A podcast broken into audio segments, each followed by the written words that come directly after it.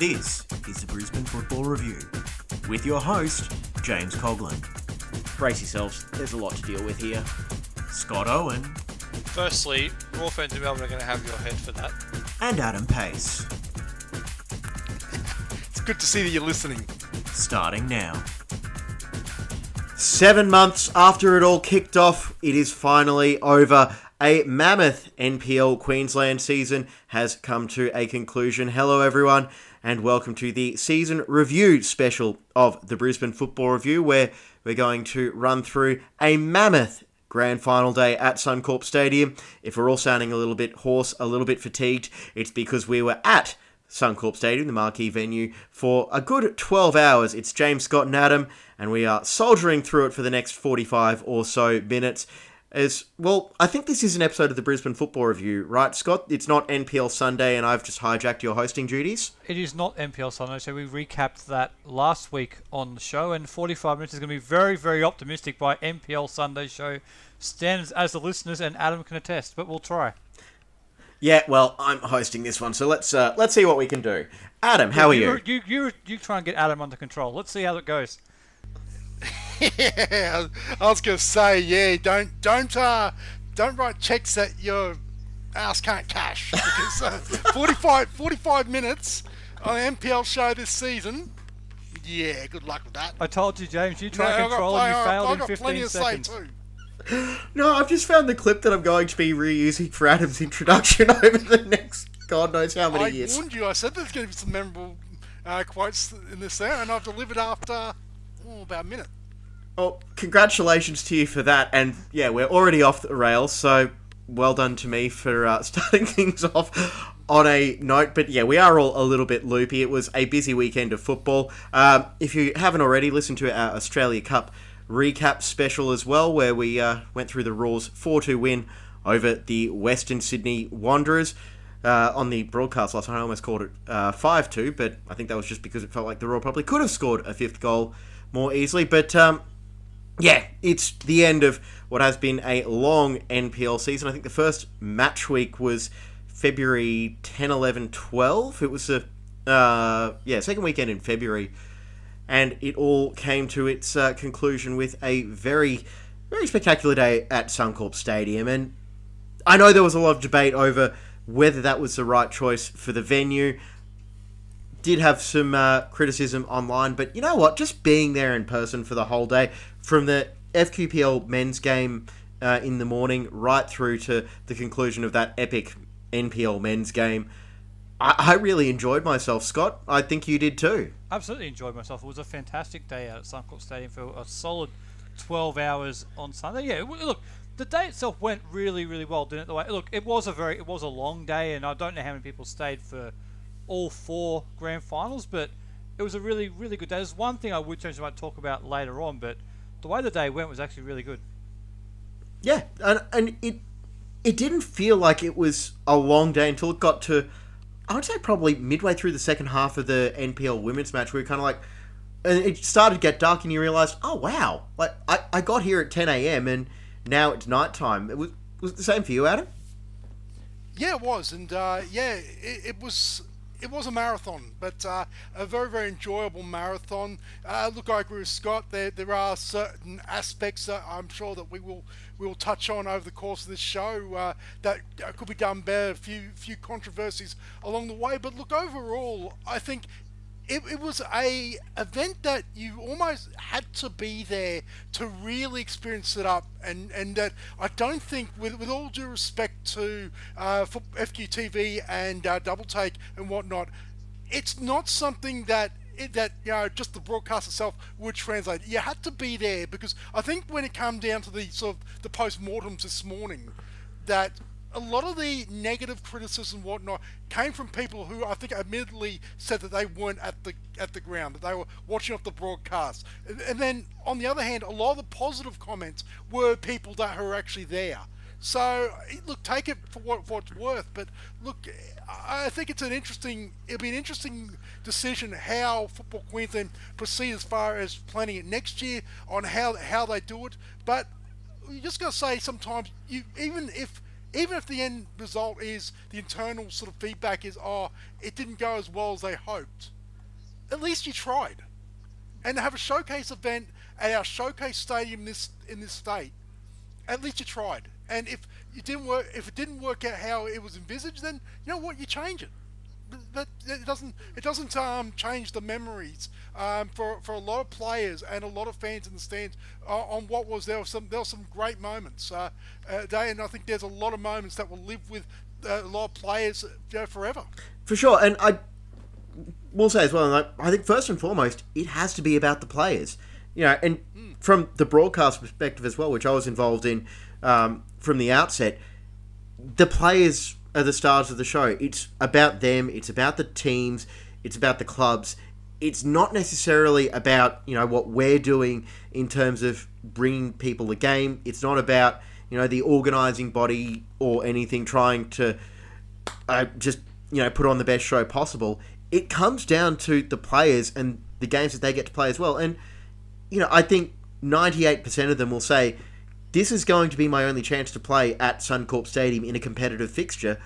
So how great is it? And just talking to some of them in and around uh, the games as well, a lot of them was like, this is really cool. Like, and for for me as well, and some of the other guys I was commentating with as well, like Alan, I saw straight away, um, he did the F Q P L women's game. It's like, I'm commentating at Suncorp Stadium. This is awesome. And I think it was a feeling that was pretty much the same. Like, I, I had that same feeling as well. Like, I'm commentating N P L at Suncorp Stadium. This is great. Josh and Adam, I'm sure, would have said the same thing. And yep. uh, it's about the players first and foremost. And yeah, that's all I've really got to say as well. Is uh, just yeah, that that was kind of my thought process on it as well, Scott. And that's a theme we heard a lot. We've got eight interviews coming up over the show, so buckle in for a long episode. But that's one of the key themes you'll hear across all the interviews. Is it's a the game is about the players. And this was an opportunity for players who ninety percent of which James would never have played in a professional stadium like that before, let alone Suncorp Stadium. So the opportunity for the players to play on a big stage like this was one I'm sure they all enjoy, but it was all about the players, and it was, I thought it was worked really well yesterday, other than one thing which I think we will we will touch on. We will get to that. Yeah. We'll, we'll just we'll stick with general thoughts on the day as well. I think like one of the little things that I kind of I I could see needing to be fixed, but I don't really have a constructive way to solve it, is the warm-ups taking place behind the goals, um, really limiting the space available for uh, the teams, especially when you had that situation where the F Q P L women were warming up during the F Q P L men's games, and then uh, Gold Coast Knights and Moreton Bay were warming up in the final stages of the N P L women's match. And again, like, I wish there was a better way to do it. I Maybe someone smarter than me can think of something, but um, I have one. I have one solution to that, but it's not a popular one. And that and that is simply, you've got to have longer time slots between games. You've got you, you allow you allow you know, you may have to allow three and a half hours almost, you know, three hours minimum, and assuming that doesn't go to, to uh, extra time. But again, you add three hour time slots to every game, and all of a sudden we're kicking off at nine a m So it look that that but that, that's the thing is, is that maybe it's it's, it's uh that's not the, the most practical thing to do, but um yeah no I look at understand that, and that's and that's a case of um you know, you don't know until you try it. You can always speculate, you can always you know spitball it about about what if what if, but yeah until it happens, you actually got real data. And, you, and you're right, I don't, I don't know if that's the was the greatest thing for players, you know, having to you know, warm up, you know, in a, in a very, very confined space with an actual live game going on in front of them. So, yeah, I, I think that's that's the only the only suggestion I would have is how they do that. But again, that opens up a whole other can of worms of impracticalities. For sure. Well, I think on the uh, scheduling as well, when this was first announced, the four, uh, the three of us just started talking in our group chat, going, "Geez, how early are they going to have to start it? Especially if it's on a Sunday," which it turned out to be, thinking, you know, we were, we were expecting, or at least I was at one point, like, if you're doing three hours between games, it's a ten a m start, and you're hoping that uh, everything runs on time so you can get things, uh, the final game started by eight p m or whatever it was. And just on that as well, you know, it's, and those warm-up areas were pretty much mud by the end of the game as well, when the Knights and Jets were uh, warming up in it too. And I think one thing that we really lucked out on is the pitch looked pretty damn spectacular as well, both up close and uh, from where I was watching most of the games from. But how lucky were we that the uh, Broncos didn't have a semi-final on Friday night? Because can you imagine what it would have looked like after that on Friday, plus three games of football for what was the uh, showpiece game? So it's a multi-use venue. I'm not saying uh, F Q should have booked it out for the entire weekend, because also at this time of year, I'm pretty sure Suncorp Stadium would have said no. But it is just one of those things where if you want to... Well, I, this is going to sound a lot worse than I mean it to, but if you want to play with the big boys, you've got to accept that it's going to be a little bit of give and take as well. And uh, Adam and then Scott. Yeah, I, like so. There, I think there also is another point you bring up, and I think that the sort of the, some of the general sort of you know, chatter out there is that why Suncorp Stadium. The, the thing is, is that, and, and a lot of people sort of you know, compare it to Perry Park. And, and and other grounds where other grand finals, you know, I know uh, F Q P L two the, and the and the Metro uh, ones are at, at um, corporate uh, Imperial Corp Stadium's called now, of course. But uh, but yeah, like I said, the, the the a lot of the complaints are about having three empty stands. But you tell me, but you guys can you know can help me out here. What are the what are the grounds that we use commonly in Brisbane that doesn't have only one, maybe two stands? They had that they use more than two stands, in in in the in the top flight in N P L. I can't think of any. Are we counting the individual little grandstands at each ground as one, two, three, four? Because there's a lot of those. Like, yeah, but yeah, you know, yeah. Well, I know what you mean. But, yeah, I know what you mean. Yeah, yeah. But, but like, say for example, Imperial Corp, you've got one main grandstand, and then you've got obviously the clubhouse. So that, that's that's two. And that's where all the facilities are and toilets and whatnot. Yet, at Suncorp Stadium, there's enough room to have everything there. I, I know food's not cheap. I know, at least, but yeah, you know, you've got toilets there within walking distance. It, like I said, it is, it is the, the facilities for the spectators coming in are, are, are the best there is. So I don't know why people are so fixated with, oh, you look around, oh, empty seat, empty seat, empty seat. You know, so what? The action is on the pitch. I, I just don't get that sometimes. That this whole fixation of, oh, you have three thousand people or fifty-five thousand seats. It sounded fine to me. When when Max Brown scored that first goal, it, it sounded it sounded like you know there was you know a, a big crowd there. So this whole fixation about, oh, you're playing grand finals in you know a a fifty thousand seat stadium. Get over it. As long as the fans are comfortable, as long as the players are comfortable, then hey, we, we've got we've got an event on our hands. Well, you say Max Brown scored the first goal. I think you could have just said Max Brown scored the goal. He did yes. score the goal. We'll get to that shortly. But they they were trying to create an event, Football Queensland. So I don't know what they were trying to do, and if they do it again next year, I'm sure there are things they will change and refine to improve it. And one thing I think they do need to change is the presentations. That I understand what they were trying to do in terms of having an F Q P L presentation and then an N P L presentation at the end of the night. We didn't get to see how it worked with the F Q P L because Surfers and Wynnum Wolves vacated the stadium before that. But when they did it with the women, it just didn't, and the women and the men in the N P L, it just didn't really work in the way that I think they were envisioning that it would. I understand what they were trying to do, both in terms of trying to make it an N P L presentation and also probably save a bit of time between games, but having the the runners-up of both teams and then the winners of both teams and doing it like it just didn't work. It was like at, at that point that should have been Gold Coast Knights' moment for them, and East should have had their moment two and a half hours earlier after they won. So I think that's one thing they do need to tweak. That's the biggest thing I would change from, that if I was doing it for next year. But other than that, I do, I do think it was a really well well done day. Yeah, I, that I completely agree with, because again, just purely from a broadcast perspective, it dragged on. And I'm standing there, I've got my sign-off ready to go, and we're just waiting. And this is also a big pet peeve of mine. I honestly hate the fact that runners-up have to go through the, you know, rigmarole of, here's your runners-up medal, good job, well done, everyone.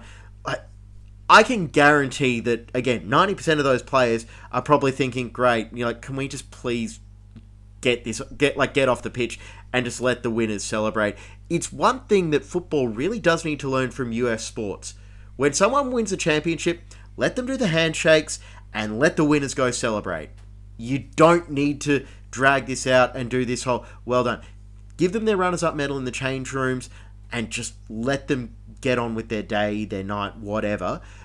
But yeah, you're right. And I know East was still more than happy to celebrate their uh, grand final win, but at that point, it should have just been one or the other. And if you had one of those situations where, like, say the N P L women's match went to extra time like we were all expecting, sure, then let them go around to... Well, then say, look, we're going to have to hold the presentation after the men's game to get this one in, because if that had have gone to extra time as well, all of a sudden you're looking at ten thirty, ten forty-five finish. And I just... I, I don't see how that would have been practical. But yeah, like... Again, this is all by and large, you know, it, it, it's a good things to be nitpicking at, I suppose, because we're not saying, oh, geez, it's a real shame, like, none of the games were able to start on time because the players got lost in the tunnels getting out or something, or there was an issue with the facilities or whatever. Overall, I would give the day a solid B plus, A minus for the way it all went. And a lot of the issues we've got are things that can very easily be tweaked for next year, Scott. It was a nitpicky thing, but it's just with East in particular, like that iconic shot of them lifting their first ever N P L Women's Championship. Normally those are, are taken when you're in your playing kit. Yes. They were in their club polos and all the rest of it. Now, they celebrated it as much as they would have either way, but it just didn't quite sit the way I think it should have in that moment.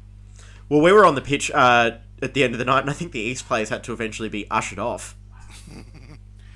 And look, and also as well, I actually um, give a lot of credit to the classiness of Gold Coast United, than losing the women's final as well, because they were there as well. They received their medals, and look, now I, I don't think anyone would have blamed them if, after losing in such a tight game, uh, if they decide to get on a get on the bus or get in their cars and go home and be home by the time that presentation. And the fact, the fact that they actually. The fact that they actually stuck around, got their medals, you know, tried to sort of make the best situation. I, look, I think it's a very, very class move. So congratulations to to the the women's squad that they, you know, they did actually, you know, show some poise. Because I look, uh, they could have gone down the same path as what uh, the what Surfers Paradise and Wolves did, and decide, oh no, we're not going to stick around. And uh, look, uh, that's that's you know their decision. All that that's. That's for another time. I, I look, I'm not going to cast aspersions whether it's right or wrong,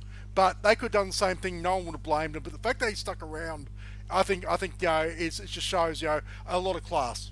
Without a doubt. And, you know, look, they were there last year. They lost to Lions, and well, I, th- I think, you know, knowing the uh, Gold Coast United squad, having called them quite a few times over the last few years, I think they were partying one way or another, win or lose. I think they know how to celebrate the end of the season. That that's one thing that I can say with absolute certainty. Now, what do you say we move on to how the season came to an end, because we had four massive games, and we're going to go in reverse chronological order of the way the games were played. So this is technically the N P L Sunday order. Why is that in the run sheet, Scott? Why, We've why got am I to keep... have some degree of decorum on this show. I think Adam ruined that after about sixty seconds. I know, we've got to try and restore it somehow. Yeah, we're stuffed. Uh, anyway. That's another clip stu- for the start of the show, by the way. That's it, that's two.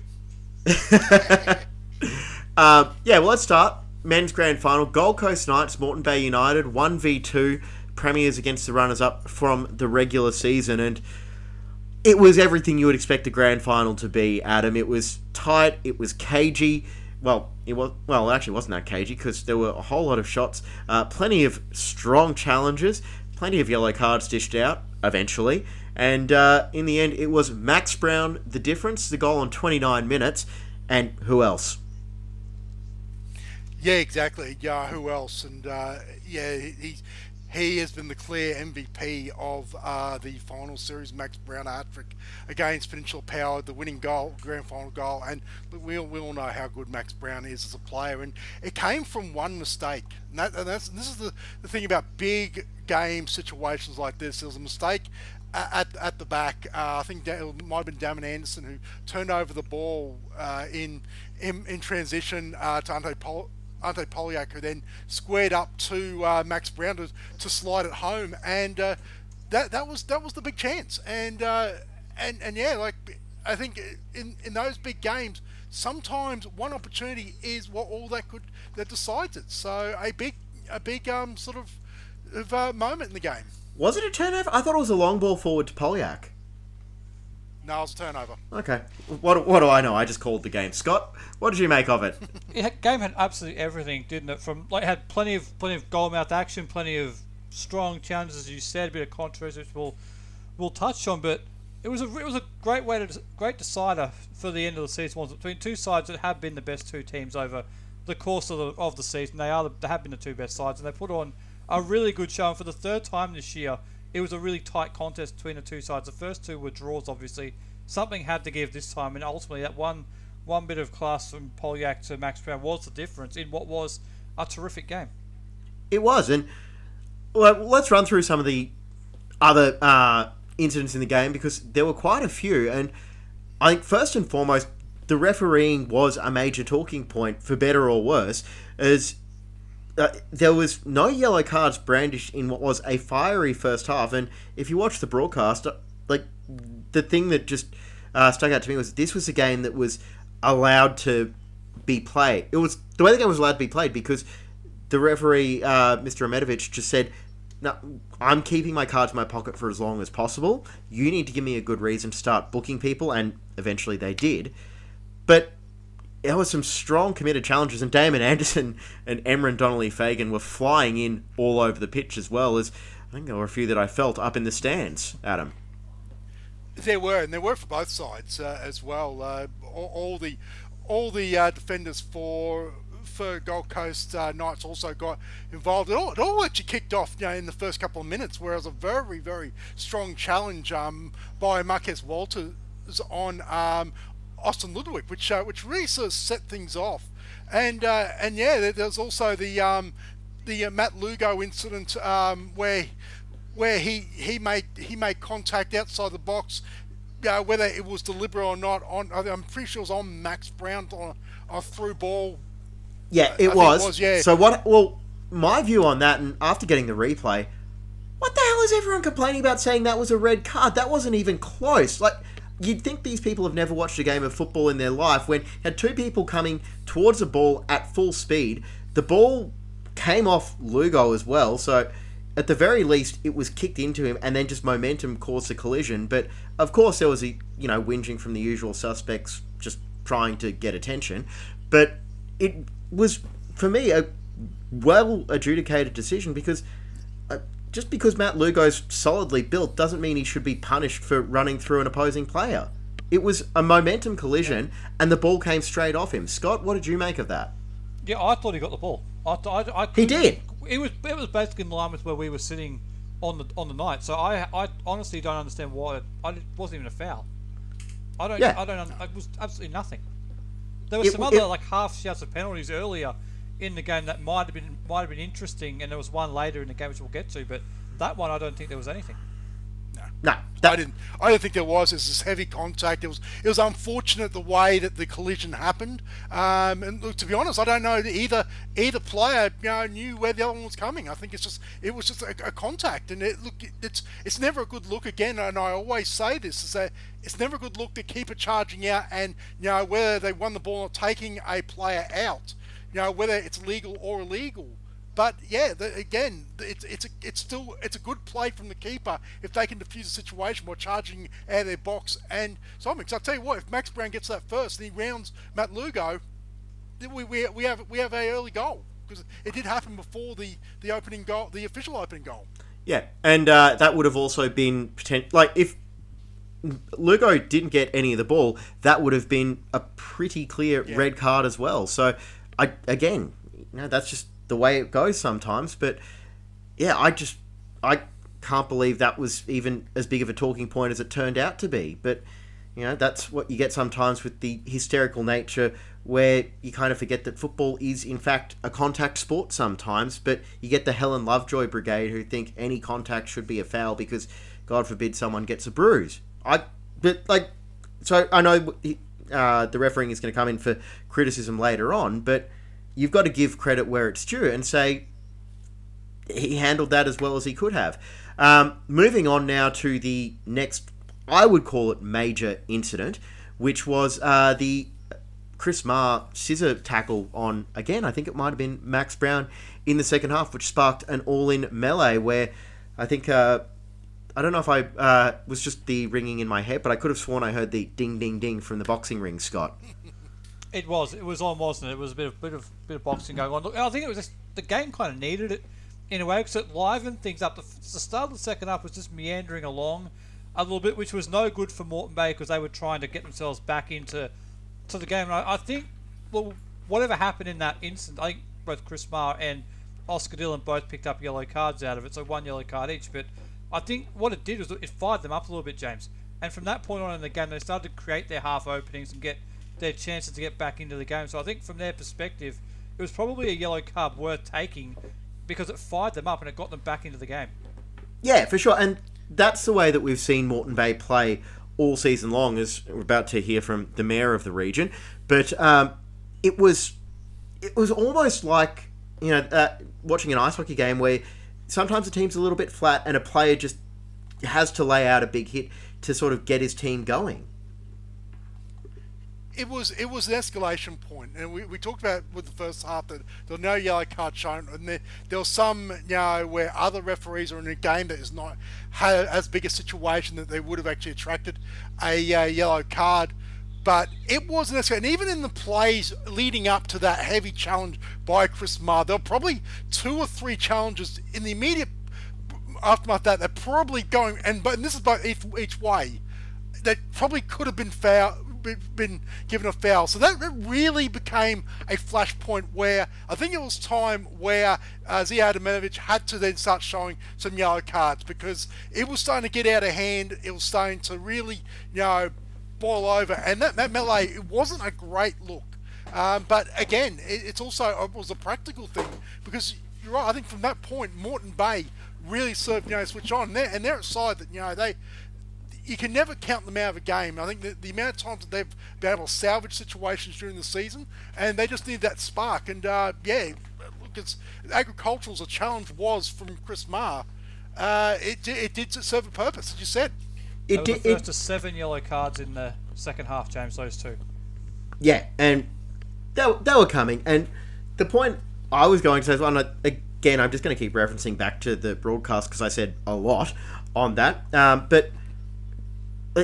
This was the way the game, like, it had been allowed to build to that point solely because, you know, there hadn't been any fouls, and I think the players were starting to get a little bit frustrated. It's a big game. The adrenaline is probably twenty percent higher than it had been at any other point this season, and you could just see it was building, and it was a case of the players going, well, if I'm allowed to get away with this, let's just see what else I can do. Yep. And that was pretty much how uh, it was allowed to unfold. And you've got to give um, you've got to give the players credit where they pushed their luck, and some were lucky to probably not get a red card. I think that Chris Maher challenge, I've seen players get sent off for that on more than one occasion. Wasn't given, so that's the way it's going to move on. But yeah, it it was a heated game between two very physical sides as well, and yeah, it was it was tense. But um, I think the tension almost boiled over in, I want to say, the eightieth minute, give or take, where there was a handball by Shelford Dias that I, I don't think there's any question about it. It was a clear handball from pretty much everyone's uh, perspective watching, but uh, the officiating team, and I don't want to single out anyone specifically because it was, like, all four officials on the ground missed it, and it was pretty clear right from the outset, Scott. Yeah, this is normally where I'd say we're going to play everyone's favourite game, penalty or no penalty, but this is pretty clear-cut. That was very much a penalty. And as you said, the refereeing team as a whole unfortunately did miss that moment, and it was a very clear handball from Shelford Dias. What I will say about it is it wasn't a guaranteed equaliser. It was, would have been an opportunity for Moreton Bay to, ha- to have a penalty with ten minutes to go to potentially get themselves back into the game. So it should have been given as a penalty, but we'll never know if it would have truly just changed the outcome of the game, but it should have been given as a penalty. And playing the numbers as well, you can kind of think that it probably was going to be um, a goal, but we know Langdon is a pretty capable shot stopper as well, and I'm assuming it would have been uh, Walters to take, Adam? Uh, that's actually interesting. It would have been an interesting choice to see who would have, because you did have you did have um, Jordan Farina out there as well, who's been known to take to take penalties as well. So it would have been whoever was up for it. Uh, so yeah, but look, we'll, we'll never know. But yeah, on the decision stuff, and I've got to be careful what I say, because you know, I, I'm I'm I'm sort of caught with, you know what, I put my Moreton Bay cap on, and God, that that, that one stung. That, Anyone that wants decision. to know what he actually said in the box, let me know, I'll tell you. Send a direct message to at B N E Football on the Twitters, or uh, at Brisbane Football Review on Instagram. I will guarantee you that we, where we were located, uh, I did not do a Craig Bellamy impersonation. So, but um, but but yeah, look, uh, I've got to say, yeah, it was blatant. It, not blatant as such. I'm not gonna go that far, but it was very, very clear, and sadly, you you want to know the the answer to the question, why does V A R exist? It's decisions like this, unfortunately, that is why, because these are decisions that, you know, that V A R was designed to rule out the game. I, it, V A R is never going to come into N P L, nor should it, but these are moments you think, oh boy, you know, for four, four officials, they, they got this wrong. And I'm not I'm not having a go at um, at Zihad or, or any of the other uh, the refereeing group. Look, they're human, they're going to make mistakes. But boy, did that one hurt. That's um, yeah. a um, from a Moreton Bay point of view, and I definitely share that, you know, with my fellow supporters on that. That that one um, that felt like a bit of a, a bit of a kick in the guts, because they they were well on top of that, and Gold Coast looked like they were just hanging on. But um, yeah, it, it is what it is, and you know, swings and roundabouts. But um, yeah, I think you almost tell my voice of disappointment in that moment. For sure, and I, I'll just echo it as well. Um, I'm not going to turn this into a V A R thing. I'll just say this and move on. But the next time someone says uh, they're willing to accept a referee's mistake in exchange for getting rid of V A R, I'll just happily uh, point everyone to the complaints about that missed penalty, because that's that's what it's there for. It hasn't been used properly. I will readily admit that. But if people are willing to accept that these mistakes are going to happen and not go out and just flat out abuse the referees for making mistakes because they are human, that's fine. But if you're going to whinge, complain and moan about that non-stop, then you have no right to complain about the lack of V A R in games. Adam, just last thought. I will, I will go say, and from what I've just said, I'll go saying that, you know, this refereeing group is the best group in available on the day. So they make mistakes. It's unfortunate in a situation like this, and that it sticks out like a sore thumb. But you know what? This, my my disappointment is no way a reflection of yes. what I think of them as yeah. as yeah, as referees, because they, they are all fine referees and, and assistant referees. All four of them. We've seen them a hundred times, and you know, I'm sure Zihad, if he had another chance to look at that and, and give it again, I'm sure he would. Yeah, you know, at the end of the day, and, and I look, and that's the one thing I would hope. And I know emotions are. We're pretty raw on the Moreton Bay side of things, and you know, things are probably said they regret, but you know, I think that's the important thing, is that it is a big situation. People are human, they're going to make mistakes, and you know, as as much as it, it hurts, I think that's the important thing, is that you know, referees make mistakes. You know, you know, it happens. Yeah, they were the best refereeing team over the course of the year, James. But just quickly, Adam said he didn't do a Craig Bellamy impression in the um, away coaches box where we were last night. Yeah, not so sure about that. All right, let's move back to some of the positives from the game as well, because like yeah. the big talking point was uh, well one of the big talking points was the officiating, but that was just a pulsating game, just end to end, no shortage of chances as well. uh, Langdon and Lugo stood up big, uh, making several massive saves as well, um, and you know, you've got to give both teams credit for saying, you know, it's a grand final, let's put on a show. And they absolutely did. And Moreton Bay, they finished so strong, and it was all set up for what would have been... Uh, uh, I, so, our commentary spot was over on the uh, eastern stand. We were in one of the like little corporate areas on level four over there. I was ready to jump over the table if that Marquez Walters bicycle kick had have gone in, or... Actually, I think I probably would have done that anyway if he had have got it on target and just forced a save out of Langdon, because I, you got to give the guy credit. He's twenty-one years old, Golden Boot winner, ninety-third minute of a grand final, and just goes, screw it, I'm going the bicycle kick. It didn't come... An absolute belting throughout the game. Austin Ludwig, and then obviously that that started in the first couple of minutes, and uh, yeah, he, uh, Marquez was a marked man, he, and how many times did he get you know, tackled, you know, fouled? And in the ninety-third minute to produce that, the only the only bit of the story that I'd like to change that actually goes in, and that would have brought the house down. I yeah, and you could see him winding up for it. I was gearing up, getting ready to, you know, just absolutely lose my mind. It would have been, I I don't actually know exactly what I would have said, but I'm pretty sure it would have been incomprehensible, at least for the first little while, because that would have just been unbelievable. And you you know, like Walters, he's lost no admirers for his efforts in that game as well, Scott. That would have been one of the greatest moments in grand final history if it had have gone in. That would have been, I think it might have surpassed Dylan Wenzel-Halls or Michael Lee, but it, if, if it didn't, it would have been right up there. It would have been an amazing way to conclude the ninety minutes, and who knows what would have happened from there. But the game had everything. It had absolutely everything in it, didn't it?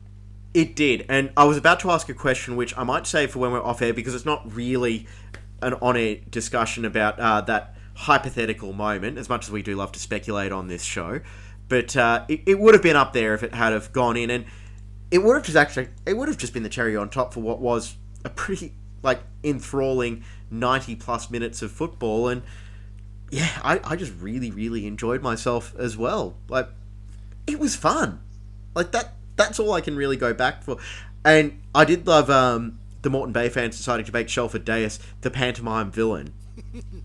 Who I can guarantee. Can the mayor explain this, please? Because I don't get it. What happened? I, I don't I don't even know. The the order did not come from me.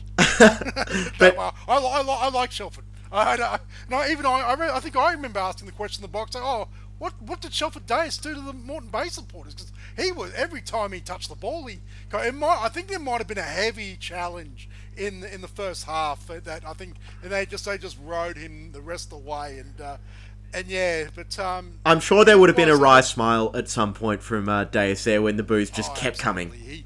He, he, he is a compared, uh, no, no doubt. And I think for him as well. I think personally, being part of that five-time grand final defeated um, team, I think to actually finally win one, I, I think that you know, I think that that would have been uh, very, very special for him. I think on that stage. Yeah, if there's one night's play you feel happy for above all else, it's got to be Shelford Dias, just solely because, like, yeah, five straight grand final defeats, and he managed to uh, get a win finally with Gold Coast Knights. And not only getting a win with Gold Coast Knights, but playing in almost every game for them. He was the appearance leader on the season for Knights. I think it was thirty-five games if you include the Australia Cup national stage, which, again, he's a semi-pro player. That is ridiculous. That, like, for a guy to get through that many minutes of football in a year, uh, yeah, I, I'm stunned. And also, I think uh, what he's probably enjoying as well is actually just playing one position, because I know he was a bit of a Mister Yeah. Fix-It for Ben Khan, who was playing yeah. everywhere but in goals, I'm pretty sure. Yeah, but, um, but I think overall, as well, sort of in summary of it all, you know, I, I don't think it would be very, very hard to deny that Gold Coast Knights were the best team in twenty twenty-three in N P L. I think I think uh, to, to win the treble, what they did, I think is pretty special. But they but they were the best team. But I, I will say this for, for my Moreton Bay team, that league runners up, they were they were Kappa Kappa Pro Series semi-finalists, you know, grand finalists, uh, national round qualifiers in the Australia Cup.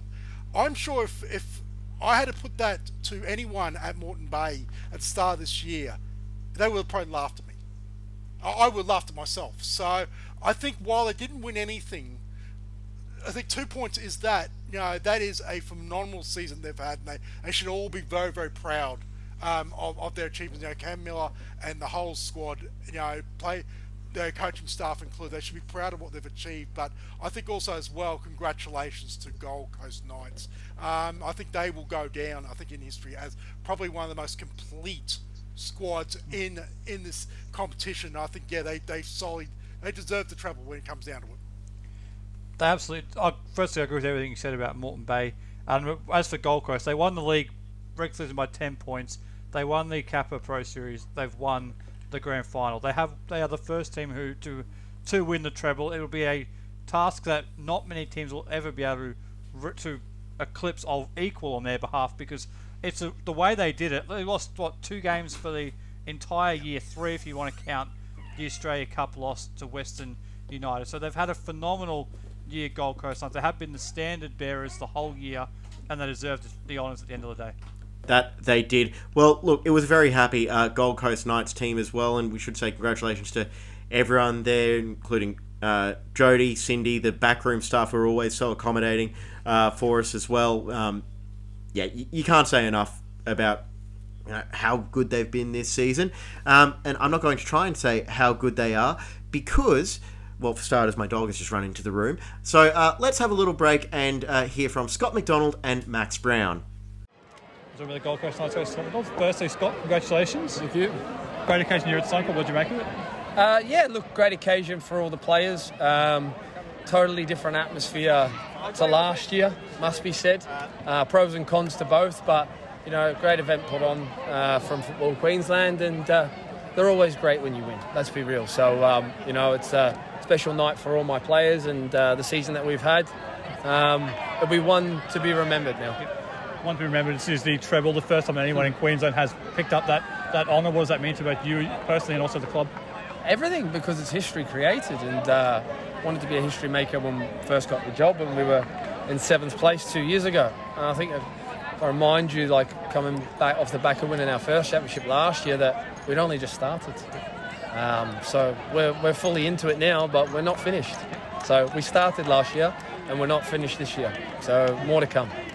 Looking forward to that. More to come next year. But on this game in particular, it was always going to be a tight, yeah. tense game. The first goal was going to be crucial, wasn't it? The way the, the way the game panned out. Yeah, two teams that you know, two different shapes, sticky all season. Wasn't much given between the both sides throughout the whole course of the season. Um, you know, they've had a wonderful season. I touched on that with you guys earlier. Uh, Cameron's done a great job, and tactically, you know, they're they're very astute in what they do and give you, you know, give you a tough game. And it ebbed and flowed. There was bits and pieces in the game where I thought we scored at the right time.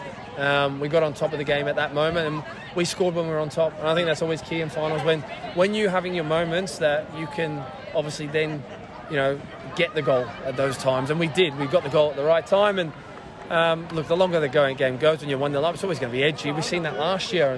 And Um, yeah, we could have maybe killed it off on a couple of occasions, but we defended so well, and you know our defence has been so good this year. Yeah, you scored at the right time. You must be super pleased for Max Brown, club stalwart, to get a, a goal like this on the big stage. Yeah, he just keeps coming and coming. Mate, if if you were to bet on one man who was going to take the limelight tonight, it was going to be that guy. Yeah. You know, for me, you know, Queensland's Player of the Year. You know, and a tough set, and one that's rided him all the way. Austin Ludwig's the other one, you know. There is no comparison to these two men this year. They've been absolutely awesome from start to finish. Aussie played with more or less a broken foot. You know, first five minutes, the challenge that's on him. Um, you know, never mind the challenge, but he's limping around half-time. We're having to feed him with pills just to go through. So it just shows you the strength of character and, you know, the captain and the leader that he is. You know, I'm so proud of him. I'm so proud of them all. Fantastic. You set lofty goals for this club at the start of the year or back in the last year. How do you top it for next year now? We win them all again. That's how we do it. That's how I do it. I don't give up. So I'll give them four weeks and then we go again, you know? So some of them might not want to come back. And before that, a couple of celebrations tonight, I imagine, down the Gold Coast? Absolutely. The bus will be uh, an enjoyable one back down the road, and, uh, yeah, one I'm looking forward to. And now we can just uh, we can enjoy and celebrate. You, you knew, talking to me, guys, that there was always this one that we needed to get, um, because at the end of the day, this is the one you talk about. On your show, you go, all world champions are X, Y, Z. You know, we might have won the league, but you're the champion. So, uh, but we're everything. So it's great. Thank you. You've got the lot now, so you can go yeah. celebrate. Congratulations. Enjoy the celebration, Thanks, Scotty. boys. Thank you. Thanks for having us. No, congratulations. Thanks for all your work. The winning goal scorer, Max. Max, congratulations on the win. What did you make of the occasion here today? Yeah, it's sensational. I think, um, you know, it's a special occasion with a special bunch of boys, and, um, yeah, coming out with the treble this year, it's um, pretty special. You're playing some big games for this club. How'd this one rate for you? Yeah, grand finals are always big, aren't they? Um, especially when you have good opposition, so... Uh, Moreton Bay made it tough tonight, but I think, um, yeah, I think with with the season that we've had, we deserve we deserve what we got. Do you think the experience your side has in grand finals played a part today in terms of the way you settled into the game? Oh, I think um, we all play, we can all play in big games. Uh, you know, throughout the year, every game is a big game. Every point matters. So um, the preparation, everything was no different for us. Your goal, you want to talk us through it? The goal? Yeah. Look, it's hello. It's uh, I didn't even think about it. It comes across my body, and I'm not thinking about anything else other than shooting. So, um, yeah, look, happy for that one to go in, but I'm also happy for the team. Yep. How did you find playing here on the big stage at Suncorp? It was a great, great evening, a big occasion. Yeah, look, it's a great field to play on. It's a big field, and it suits the way that we play. So, um, I think yeah, there was a good turnout with the fans tonight, and um, yeah, the, the Croatian te- the Croatian fans, they always get us over the line. So. Uh, this is the treble secured this year. I mean, what does that mean to you as a player to pick up all three trophies in one year? It's the first time I've done it. You know, we've won grand finals and um, you know played on the national national stage, the F A Cup, but to win the treble and take everything out for the year is um, pretty special. And a big thanks to Scott and Max for taking the time to uh, just pause their celebrations momentarily as well. But um, yeah, and the other point that I will uh, just say as well, calling that game with Corey Brown was pretty cool as well. That was that was a lot of fun, and um, it's great to see Corey back in the uh, football picture as well. Yeah, I caught after in, in sort of uh, preparing for the show. Obviously, I uh, watched a lot of the, the the stream, and yeah, uh, yeah, yourself and Corey Brown, a very very interesting duo on commentary. It was a, it was, it was a great, it was a good call, you know, from you guys. I think uh, really sort of captured the um, the moment. Thank you. Yeah. It was okay. It was okay. We always apologise for the commentary, and no exceptions on this game. I'll, I'll tell Josh you said that. I was I wasn't referring to, to the great Josh. Just his um, some of the other commentators, particularly the lead commentator of the N P L Men's Grand Final. Well, yeah, it, it was a special game as well, getting to sort of take the reins from Simon Smale and, well, at one point Simon Hill and brief, and prior to that Rafe uh, Griffin as well. Like it's it's a pretty special company to be in, getting to do the. Uh, N P L Men's Grand Final. It was, uh, yeah, pr- pretty decent honour list, and a uh, special one to join as well. And it's been a great season calling these games. Um, and that was just one of the games. I said forty-five minutes per game for the recap, right? Yeah, yeah. I think so. We're already at forty-five minutes, so we're going well. That was the joke, Scott. Well done. All right, let's uh, move on to the penultimate game uh, of the day, which was the N P L women's match. And I think that's the one we were all sort of expecting uh, to go to penalties in the end, but it didn't. It was a one nil win for East, and the goal came five minutes in from Emma Starr. So East finally get their trophy after years of trying. Uh, Gold Coast fall in a second successive N P L Grand Final, but nothing against Lions. They have been the dominant team and earned every piece of success that they've got. It was just nice having something different, and I suppose this is, you know, if you're a Manchester City fan and uh, you also follow the local game, this is how it feels when you uh, don't make a final and it's a couple of other clubs playing in it. It's just nice for something different every once in a while. And you got to give uh, East and Gold Coast credit. They earned their spot there, and it was, a again, another physical, hard-fought battle uh, between two sides desperate for success, Scott. Manchester City fans, what are those? But on a more on a more serious note, it was star by name and star by nature last night. She's got the winning goal for Eastern Suburbs. And what was, they deserved the win. Again, it's a bit like the first game of the day, the F Q P L one Men's Grand Final, which will go through. Um, East got the early goal, and they were able to ride the momentum from that goal all the way through the rest of the game. Gold Coast had their moments in the game, but East were the better team on the day. They were the better team over the course of the season in between those two sides. So they were thoroughly deserving of their win, and congratulations to everybody at Eastern Suburbs. Eastern Suburbs, they're a club who've been through quite a lot in the last couple of years, James, on and off the field, and they've been to six N P L Women's Grand F- Final Series, I should say. First time they've been to the Grand Final, and the first trophy they've won in the N P L, so congratulations to them. It's, it did look like it was going to be quite a nice celebration, actually, because they were still, they were going strong out on the field after the game. That was three hours after the fact, so I'm sure they had a, a big night out there at Heath Park, and they thoroughly deserve it. Without a doubt as well, and again, you talk about players that you're just happy for across the board. I just think of Georgie Amos. She was there. She was involved. She's been in many a almosts, and she uh, got there as well after. This is season eight of N P L Women's, isn't it? Nine. Nine. Okay, well, season nine of N P L Women, and I'm pretty sure she's part of the furniture there as well. So there's plenty to enjoy there as well. And uh, yeah, it was it was a tense game, and East just gave no quarter, Adam. It's, it went pretty much as we expected, and I say that because both teams are supreme defensive outfits. Again, it was like like the like we thought saw the men's game. It was going to be one opportunity that was going to win it, and the first goal scorer was always going to be the heavy favourites to go to go on and you know you know defend them their way pretty much. You know, and if neither could find the back of net, we were going we were going the distance. So otherwise, so it, it, it turned out as it was a a, a nice goal um, by Emma Starr, and, I, and we talked about it earlier about. You know, players that, you know, being at Suncorp Stadium, scoring the winning goal. And I say the same for Max Brown. You know, if nothing else, you do nothing else in their in their careers. To say, I scored a N P L Grand Final winning goal at Suncorp Stadium in twenty twenty-three, that's a memory that will last a lifetime. So, you know, well done, well done to her. And, and no, so they, they, they were, if it wasn't all about Lions, um, you know, East were up there as well. You know, they they had a very very solid season, uh, built built behind a very very strong, competent defence in uh, Hakan Kachenko and uh, and Holly Clark, and uh, and yeah, they, they in the end they, that defence is what rode them home to uh, win the um to win the grand final. And you talk about you know great returns in twenty twenty-three. Hakan Kachenko, formerly Hakana Dixon. Like, what a uh, return she has had to East as well, coming back into the team and marshalling that defence. And she was massive for them yesterday as well. And, yeah, I've I got nothing but admiration for what uh, they've been able to do at East after...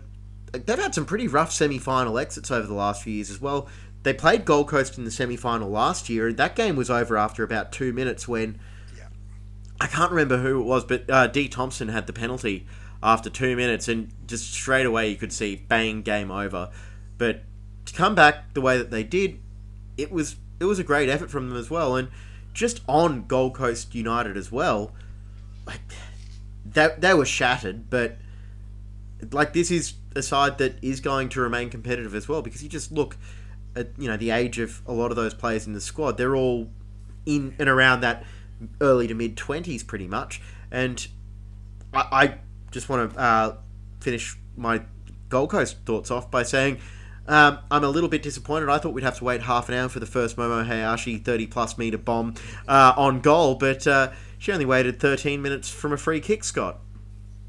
Yes, and it, it wasn't a bad effort as well. But with, as the Gold Coast, no, I don't think I do think they will be back again next year. It's a squad that is predominantly Gold Coast-based players, and they've got a really good group down there under Sarah Evans. So I'm sure they will be back. But with Easts, I'm really glad we're focusing on the defence for them, not just the two in the middle. We got, you have, um, I'm trying to think, Chantelle Majeri and Kate Muscat at fullback and Emma Gibbon in goal. It's a backline which is really good, and it underpinned their success yesterday. And when we talk about East on the show, it's quite often talking about the attacking talent they've got: the Sophie Perssons, the Maya Brookners, the Lauren Askins, et cetera.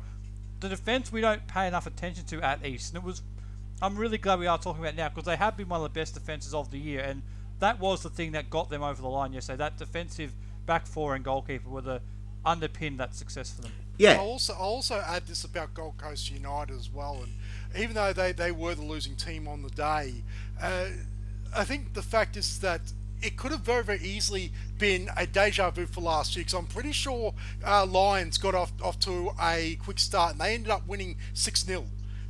After that first goal, they they stayed on, and I think that shows as well. They had a lot of heart. I think Mary Craven is an absolute superstar in my eyes as far as a as a defender. She is just absolutely uncompromising, um, and also Mia Bailey uh, in goals. I think she she's had a fine um, back half of the season as well. Momo Hayashi, who you know is is sort of also in that defensive spot. I think to you know to strengthen that position.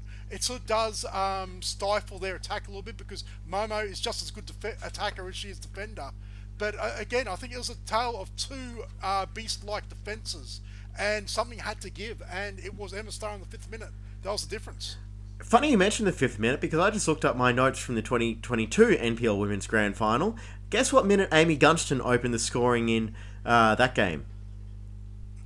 Did I say five? That's it.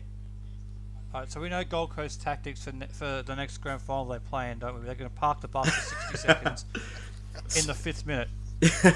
Something along those lines. But yeah, I just had that note. I had my notes from last year on hand, and that was, um, yeah, that was a little uh, bit of trivia as well. But yeah, they kept coming Gold Coast, but they just couldn't find a way through. And I'm trying to think back now, and I just don't remember Emma Starr having to make two. No, not Emma Starr. I'm just reading her name there, Emma Gibbon, having to make uh, too many big saves. She made one or two early. I do. Yeah. I do remember that. Yeah, when when the sort of the, the immediate sort of um, sort of comeback was on, but she made a couple of saves. Also on, on the, another player sort of note on Gold Coast uh, United, uh, Zoe Corbett. She just she she probably is, you know, as far as, you know, you know, bravest players. I would rate her up in the women's game. You know, I've seen sort of, I've seen personally, probably, you know, a a sort of, I guess, a, you know, the only other player I've actually seen that takes that much punishment is Hayley Rasso, and that and that's that that's a fair comparison. But she just keeps on running and running and running, and you know, she she she is really, you know, a, you know, one of those really brave players. I think is the heart of that Gold Coast United side.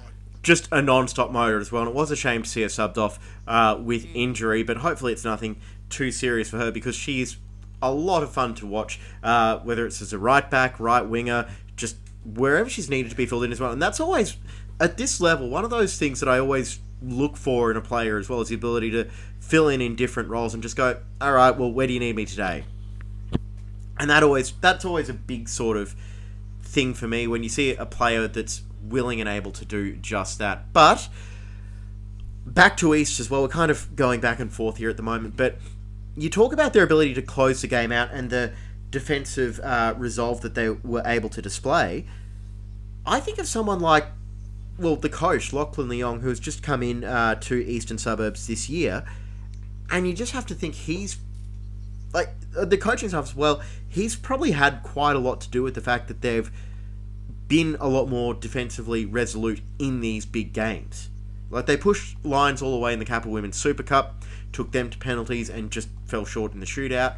It happens in penalties, but yeah, I just think it's a really good sign for what they've got going there, where there's a lot to um, a lot to work on there as well, and a lot of signs of improvement. Yeah, uh, with, yeah, with Lachlan Leong, uh, obviously uh, having. having sort of been part of the uh, Brisbane Roar W League uh, assistant coach, uh, being assistant coach there prior to this appointment, uh, it, it showed that, you know, the, that that sort of that big game mentality, and that in the end, in the end, it was a case of, you know, preparing the side such that, you know, to give no quarter, to give no no sort of, you know, you know sort of chances, and that, that's how, and also as well ably, I would say, you know, supported by by one of the current. Uh, Uh, Brisbane Roar A-League women's uh, assistant coach, in Kelly Crew, who also as well, you know, came came on and did her part in a cameo role. So, so yeah, it, it is a really, really strong setup there. That, that that program is probably one of the sort of one of the premier programs in women's football here in this state, and it's good to see that they finally actually get a bit of silverware to show to, to show their achievements. Yeah, they've been knocking on the door, James, for so long in the N P L Women's. They've been so close. Like you said, last year they fell in the semi-finals to Gold Coast. Perhaps Lockie Leong has just added that little bit extra in terms of the big game experience, as you mentioned, in terms of just getting them over the line. They got to the grand final in the last minute against Peninsula Power, and they thoroughly deserved their win yesterday or Sunday, depending on when you are listening to this, over Gold Coast. That they did. And uh, let's get on to our post-game interviews, because you had a chance to catch up with Lockie Leong and Uh, one of the marquee strikers who returned to grand final glory, uh, Sophie Persson. So let's hear those interviews now. I'm joined by the N P L Women's Queensland head coach, winning coach, Lachlan Leong. Lachlan, firstly, congratulations on uh, this achievement tonight. Thank you very much. Uh, it's been fantastic. The, the girls performed so well, and uh, happy to get the result for them. Obviously, um, was it hard to sort of get, get keep the emotions down after that dramatic win last week, winning in the one hundred twenty-second minute? Yeah, definitely. Look, it, it was a long week for us. Um, you know, playing an extra thirty minutes, we, we definitely thought about the training week and how to prepare them best. Uh, and fortunately for tonight for us, it, it came off. Uh, with the obviously first time uh, club has been in a grand final, first time win. As a club and the program itself, how how do you see the achievement itself? Uh, to be honest, I haven't really thought too much about it. Um, for us, it's just about creating the most professional environment that we can. Um, and I suppose my time at Roar has helped bring that back in, knowing the you know the quality of coaching there, and bring it back into N P L, just making sure that yeah we provide them with the best opportunities and then they take them. How, how important is it to have experienced players like Sophie Persson, Georgina Amos, and number of the, and Hakana Patenko, who are obviously your senior players aside, and how they guide the younger players? Oh, I, I looked up a stat the other day, and we've actually got the oldest age in the N P L W, so they've been tremendous in leading uh, the players both on and off the field, uh, and just their experience is invaluable, uh, I suppose, and you, you can't teach players that. It's been fantastic to help the squad and the younger players. And finally, uh, obviously, the, you'll be go, come go from the hunter to the hunted next season, N P L. Does this, this squad stick together, or is there going to be rebuilding, or how, how do you proceed going forward, or just worry about the night tonight? Uh, look, take one thing at a time. I, I'm a big believer in team cohesion is everything, and I think that's what's made East a successful club for a number of seasons now, is that team cohesion, the amount of players that they keep. Um, so, yeah. Like I said, we'll go out, we'll enjoy tonight, and then I'll think about the rest next week. Hey, Lachlan, congratulations. Uh, enjoy the win, and enjoy uh, oh, it has been a great season for your team. No worries. Thank you very much. Cut to the East, that was Sophie Persson. Sophie, congratulations on the win in the grand final. Thank you so much. An amazing game, amazing atmosphere. How did you feel after that one? Oh, it feels incredible. Um, the turnout from the East fans is absolutely fantastic. I feel like we have um, we have the biggest crowd, and they really carried us from that early goal, so yeah. yeah. You mentioned the crowd, there's a big crowd here from East. It must be great to see such a big crowd here, a big occasion from Eastern Suburbs. Pardon? It must be great to have a big crowd from East here. It's a big occasion for the club. Oh first, my God, yes. First N P L Women's Grand Final for the club. Yeah, absolutely. We got a big turnout. Um, yeah, it means everything to the club, it means everything to us girls, so yeah. In terms of the game, the first goal is always going to be crucial. How important was that to get the first goal so early in the game? Oh, it was so important. Um, I think we felt it after that. Once that go goal went in, we were like, this is our game. We know we have a really, really good defence. We had that first goal in, we could do it. Absolutely, and you've played in some big games yourself in the A-League Women's in the past. How did you find out here today on the at Suncorp Stadium in front of a good crowd? Um, I mean, I have played here before. Um, This was so much better. Um, it's been a fantastic team, fantastic crowd. It was just absolutely amazing. Um, nice to have a really nice pitch to play on, um, but yeah. And a couple of very happy Eastern Suburbs representatives there as uh, they were enjoying their grand final triumph. I th there was a point after the men's grand final, after the presentations, where I just saw uh, Lachlan Leong just standing in the middle of the Suncorp pitch, and I think there was a little bit of just a, did I just do that? About it, because like, it is a, it has been a season for first-time coaches overall, uh, Scott, but it hasn't always brought clear joy to uh, a lot of those guys uh, this season. But Lachlan Leong, he got the job done. No, he's one for one now at East as well, so one hundred percent, what else could you ask for? A stand to be named after him, perhaps?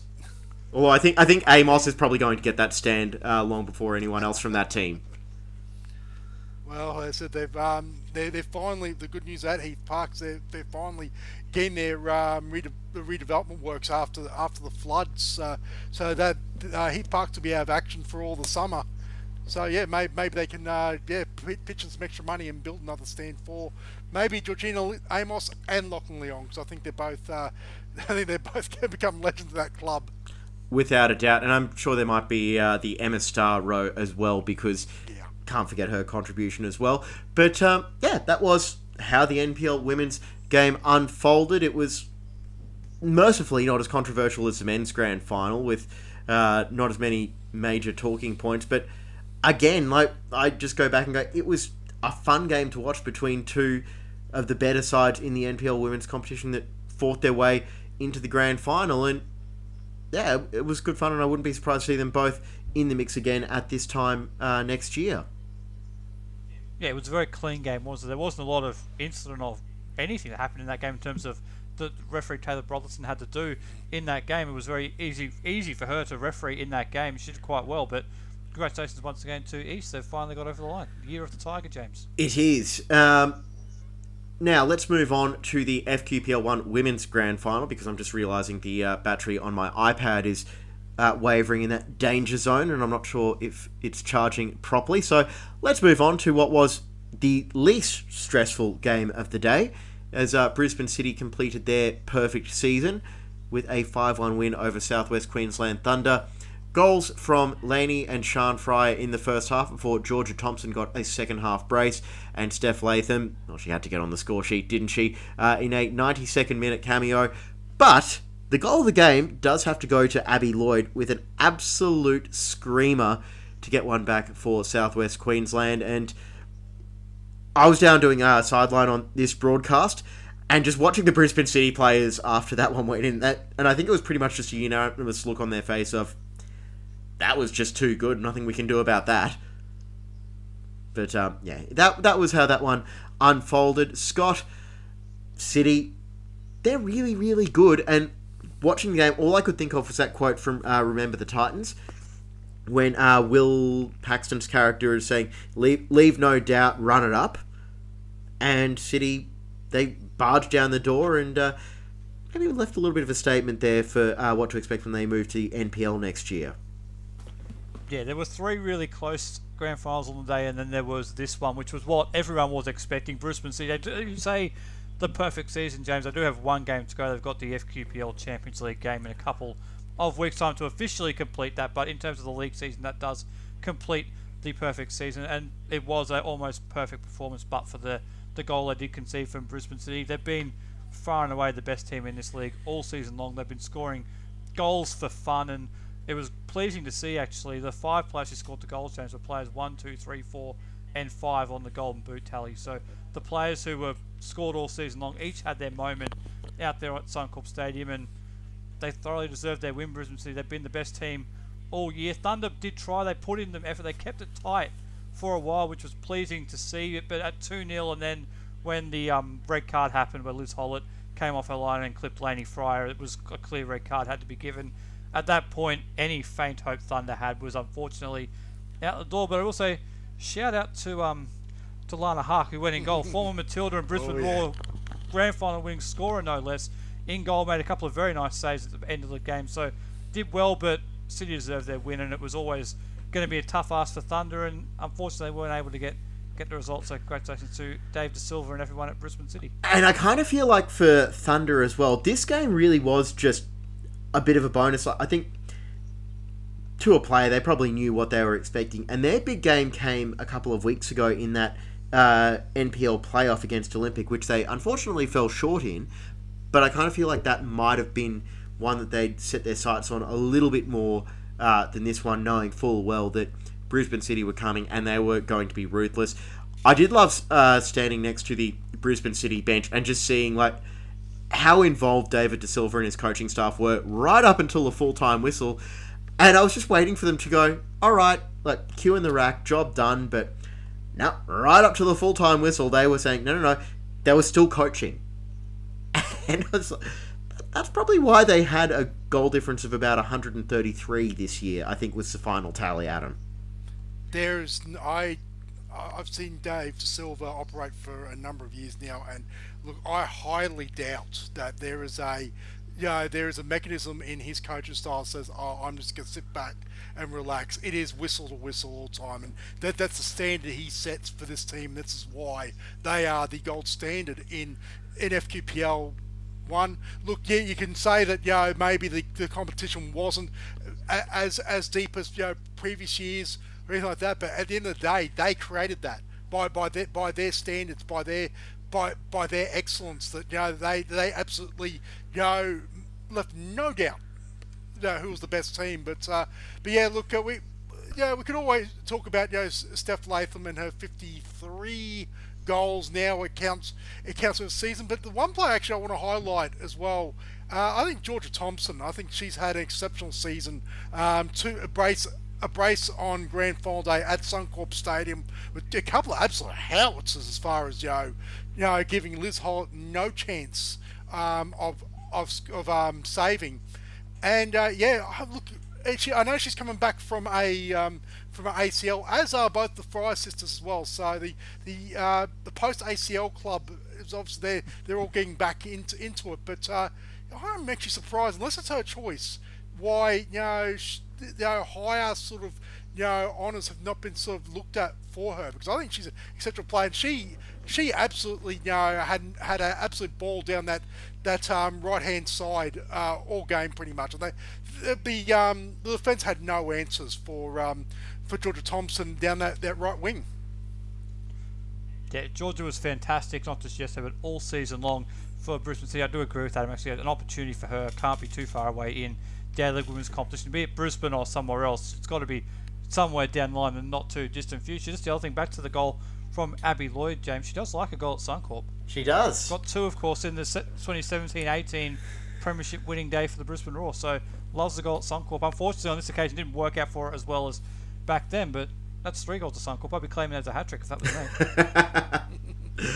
It was, yeah. And I, I'd also, sorry, I just want to jump in as well. Uh, I also think Steph Latham might get a little bit of delight as well of scoring the final goal, scoring past uh, Lana Hart, Hark, that they were, they were teammates in uh, Brisbane Roar's inaugural uh, Premiership back in two thousand seven. So... yeah, I think, but uh, yeah, very, very unusual circumstance. I think that red card of Liz Holtz, um, yeah, that that's about that was about as straightforward as uh, the what happened later in the night.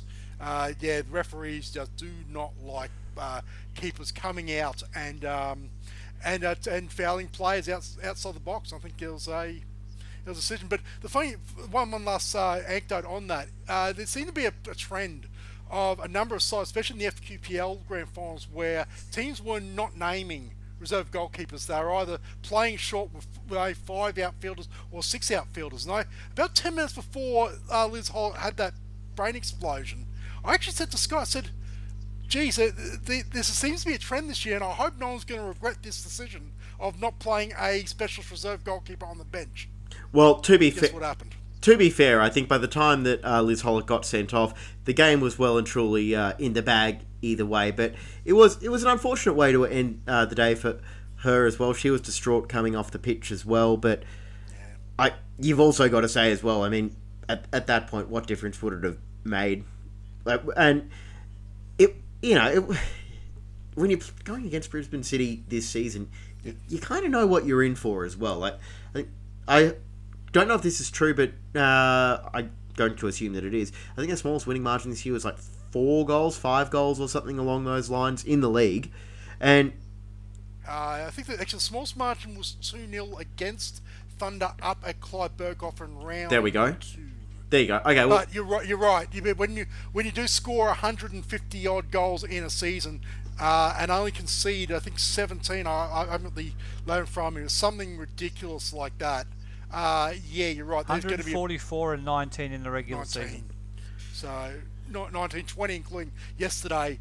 Uh, that that's you know, there are going to be some very very lopsided results for sure. As well, and as well, I think um, yeah, you got to give Lana Hart's credit for donning the gloves and finishing uh, the season off on a good note. But yeah, oh, at least for her as well, like making a couple of saves that were pretty damn impressive as well. But yeah, second F Q P L women's grand final in a row where the keeper got sent off, because it was Liz Harrington in very similar fashion uh, last year as well in extra time against uh, Mitchie. Anyway, let's... So word of warning to the F Q P L one women's goalkeepers next year. Stay on your line. Yeah. Or at least, stay, on grand final or at least stay in the box. Anyway, let's hear from the victorious captain and coach from Brisbane City. We've got Dave De Silva and Steph Latham. I'm joined by the victorious uh, head coach, Dave De Silva. Dave, congratulations. First of all, grand final here at Suncorp Stadium. How's it feel to, uh, to win today? Yeah, it's great, mate. Thank you very much. It's just, um, it's great to see the club progressing and moving forward. I mean, it's more about them really today. They've already achieved what we wanted to achieve, but this is just that cherry on top, really. twenty-three out of twenty-three. I know we, we spoke before the season. I know I, I played up the whole thing about you guys uh, will be the favourites. But could you have imagined that this would actually be reality, that this squad could have gotten here with that perfect record intact? Uh, not really, mate, um, but you, you always hope for that kind of outcome. But for me, it's always, you know, like that old cliche, one game at a time. I know that that's a bit corny, but that's the reality, mate. We've had a lot of players contribute over the season, and we've needed everyone in the twenty-threes as well to, you know, push the group every week so we can be better each week. For you personally, uh, with this squad, obviously you've got a lot of experienced players, but you guys a lot of young players coming through. Yep. Which of those group groups probably makes you proud to see them achieve? Oh, all of them, mate. It's not about, like, it's about all of us, you know. Even at half time, it was about us. It wasn't about the individual, and I think if we're probably a little selfish in the game, we probably, as a group, probably should have scored a few more, I thought. So, for me, it's wonderful seeing the older ones influence the younger ones. They've been outstanding leaders for the club, and they're laying the foundations for the years ahead. It's really good, and it's exciting to see some of the young ones coming through. Um, yesterday was a great example with our twenty-threes winning out there. They're really, really good. I was really proud to see them all, you know, step up on the day. Um, but yeah, I'm really excited for what's ahead of the club. N P L uh, beckons next season for the squad. I know we talked about after you won the premiership that it'll be staying. Pretty much the squad will go ahead. How much confidence will that will this win now and the trophies have won to, will propel that side into the new season? Just gives us a bit more belief, mate. I don't know if it's about confidence. It's a new league.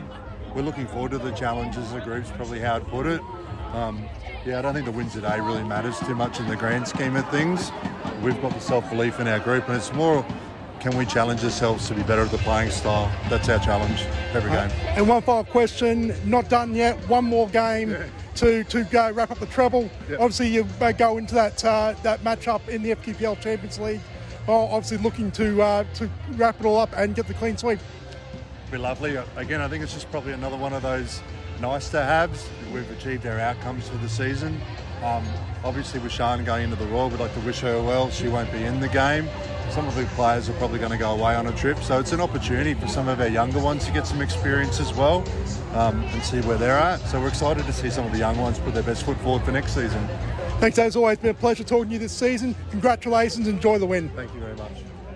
Thank you. I'm joined by the captain of Brisbane City, Steph, Steph Latham. Congratulations, um, big win, obviously on a big day here at Suncorp Stadium. Yeah, we're really happy. Um, when we heard the news about playing at Suncorp, we're all really excited, and we just um, were happy to get out here and kind of use the, the pitch to our advantage today. Uh, for you personally, you got, got a goal right at the end, but was it actually nice for the other girls to sort of go on the score sheet and, and, and deliver, especially on this stage? Yeah, definitely. I think like it's... Uh, yeah, I mean, I've had a good season with scoring goals, but it's it's definitely all about the team. It's not about me. So when it comes to finals, it doesn't matter who puts it in the back of the net. And, yeah, it was nice to get a goal in the end, but, you know, I don't care at the end of the day. We're, we're holding up that trophy, and that's the main thing. Absolutely. I'll, I'll sort of ribbing on that. But uh, in all seriousness, with the obviously with the squad, a lot of experienced players, but are you impressed with the juniors, the younger players coming through and taking their opportunity in this squad? Yeah, definitely, and I think um, that's what I love about uh, Dave and the coaches as well. They're looking to bleed those younger players through, so even, you know, with the cup matches that we've had through the season, we had a lot of sixteen, seventeen-year-old players stepping on the field for us, and yes, they have the ability, but they've, they've also got players in those squads that have the, the attitude as well, so I can definitely see those players, you know, coming through into the Open Women's in the next couple of years. One more game this season, the uh, F Q P L Champions League uh, final, but then N P L next season. How does that, from from your perspective as the captain, change sort of the squad as far as your, your sort of how you look at next season? Yeah, look, I, th I don't think we've looked too far ahead, to be honest. I'm gonna I'm gonna be honest. We haven't really made plans for next season as yet.